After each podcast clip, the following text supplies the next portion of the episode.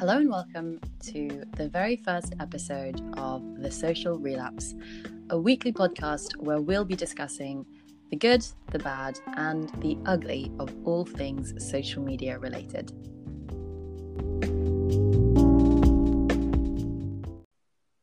So, I guess the first question is what is the reason behind the name of this podcast? We wanted to go for something that really highlighted the imbalance, I guess, with what social media has become now. It's become this giant tool that is also made up of tons of different aspects. So there are just so many apps that we use and show different versions of ourselves to the world.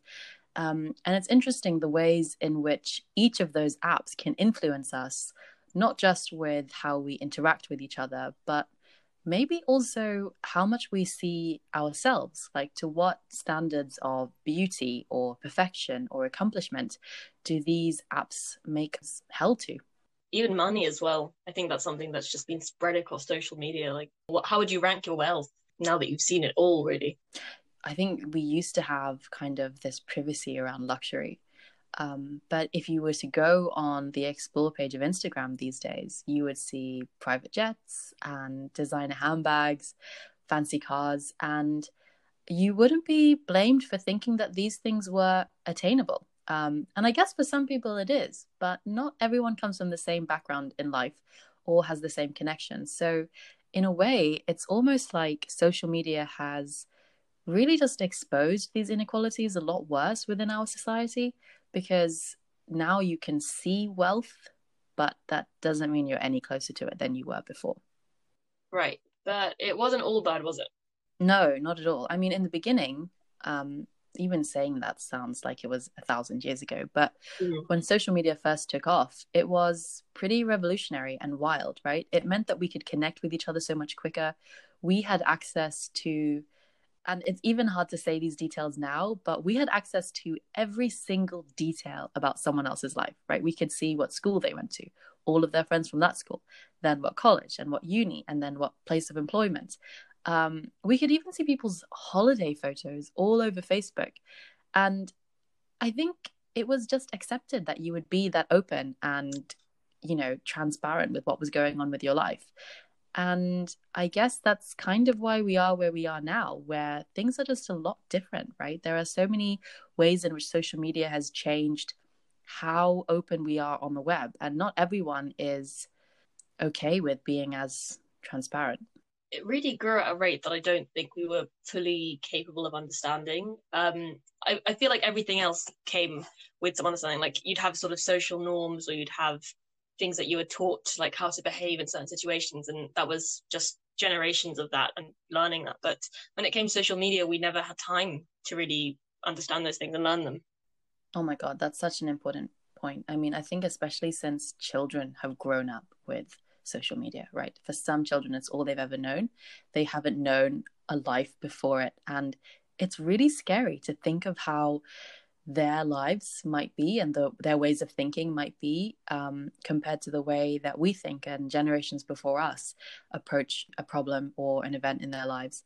Um, and I think it's one of the reasons as well why there's you know so much attention on how much time young people are spending on social media.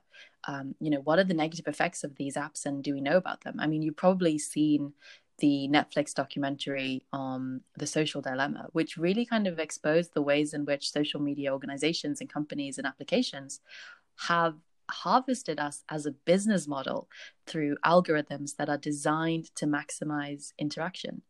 Isn't that a little bit creepy?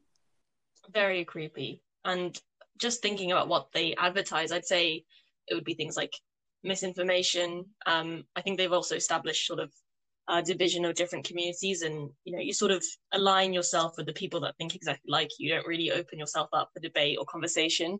Um, and also just sort of personally like your self-perception as we talked about earlier. Yeah definitely. Recently what we've seen is that people are just at either extreme of the political spectrum right? There's this middle ground that is quickly decreasing if it even exists anymore at all.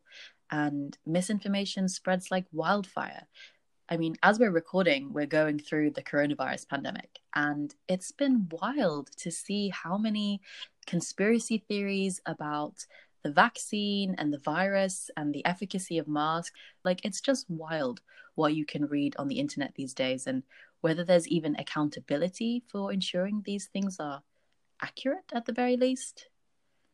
I think it's really important that you mentioned COVID 19 actually, because this is sort of the time that we decided to make this podcast because we were sort of evaluating our relationship with social media. And it was at a pivotal time, really. We were spending so much time on it that we were sort of wondering its effects. And as an audience, what do you think um, was the realization, or have you come to that realization? Has there been a time where you've just been really reflecting on what social media is to you? Yeah, especially with the pandemic you might be relying on social media as a lifeline, either to live vicariously through the lives of others or just as a form of escape, right? So it gives you a chance to see the world literally outside your own bedroom.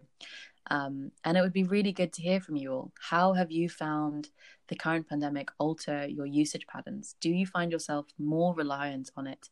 Or are you thinking, you know what, I've had enough of this. I need to throw away my phone, delete all of my socials, and disappear off the face of the earth. Yeah, I mean, then we sort of just really want to hear what you guys have been feeling during this time where we're sort of all at the same level. I think obviously different countries are in different restrictions, but I think COVID 19 has obviously affected us globally. So it's really important to hear how you've personally been affected by COVID 19 in terms of your usage of social media even if you are a heavy user of social media, it's not something that you have to say in an embarrassed way, right? It's not like something that you have to confess to being. I think it's totally natural to be someone who uses it a lot and relies on it a lot, and there's definitely no shame in it. But I guess what we want to find out is what different perspectives there are on this topic. I think there are some people who'll be listening to this podcast and think, you know, I can't relate to any of these problems because I hardly look at my phone and I just have these apps because everyone else does and they seem to communicate through it. Whereas on the other hand, you're going to have people who literally at the other end of the spectrum who are going to say, well, I can't live without it.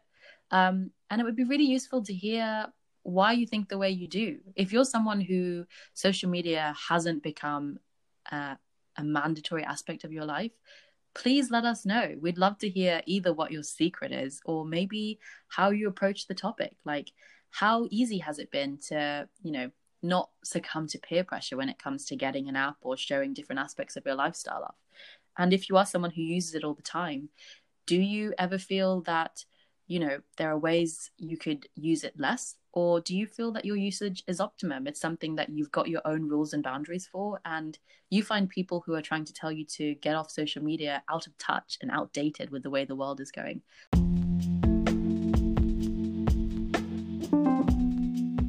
Whatever you've got to say we'd really love to hear it. So we have obviously set up some social media platforms. The irony is not lost on us we know you can find us on Twitter at T underscore social relapse. And on Instagram at the social relapse.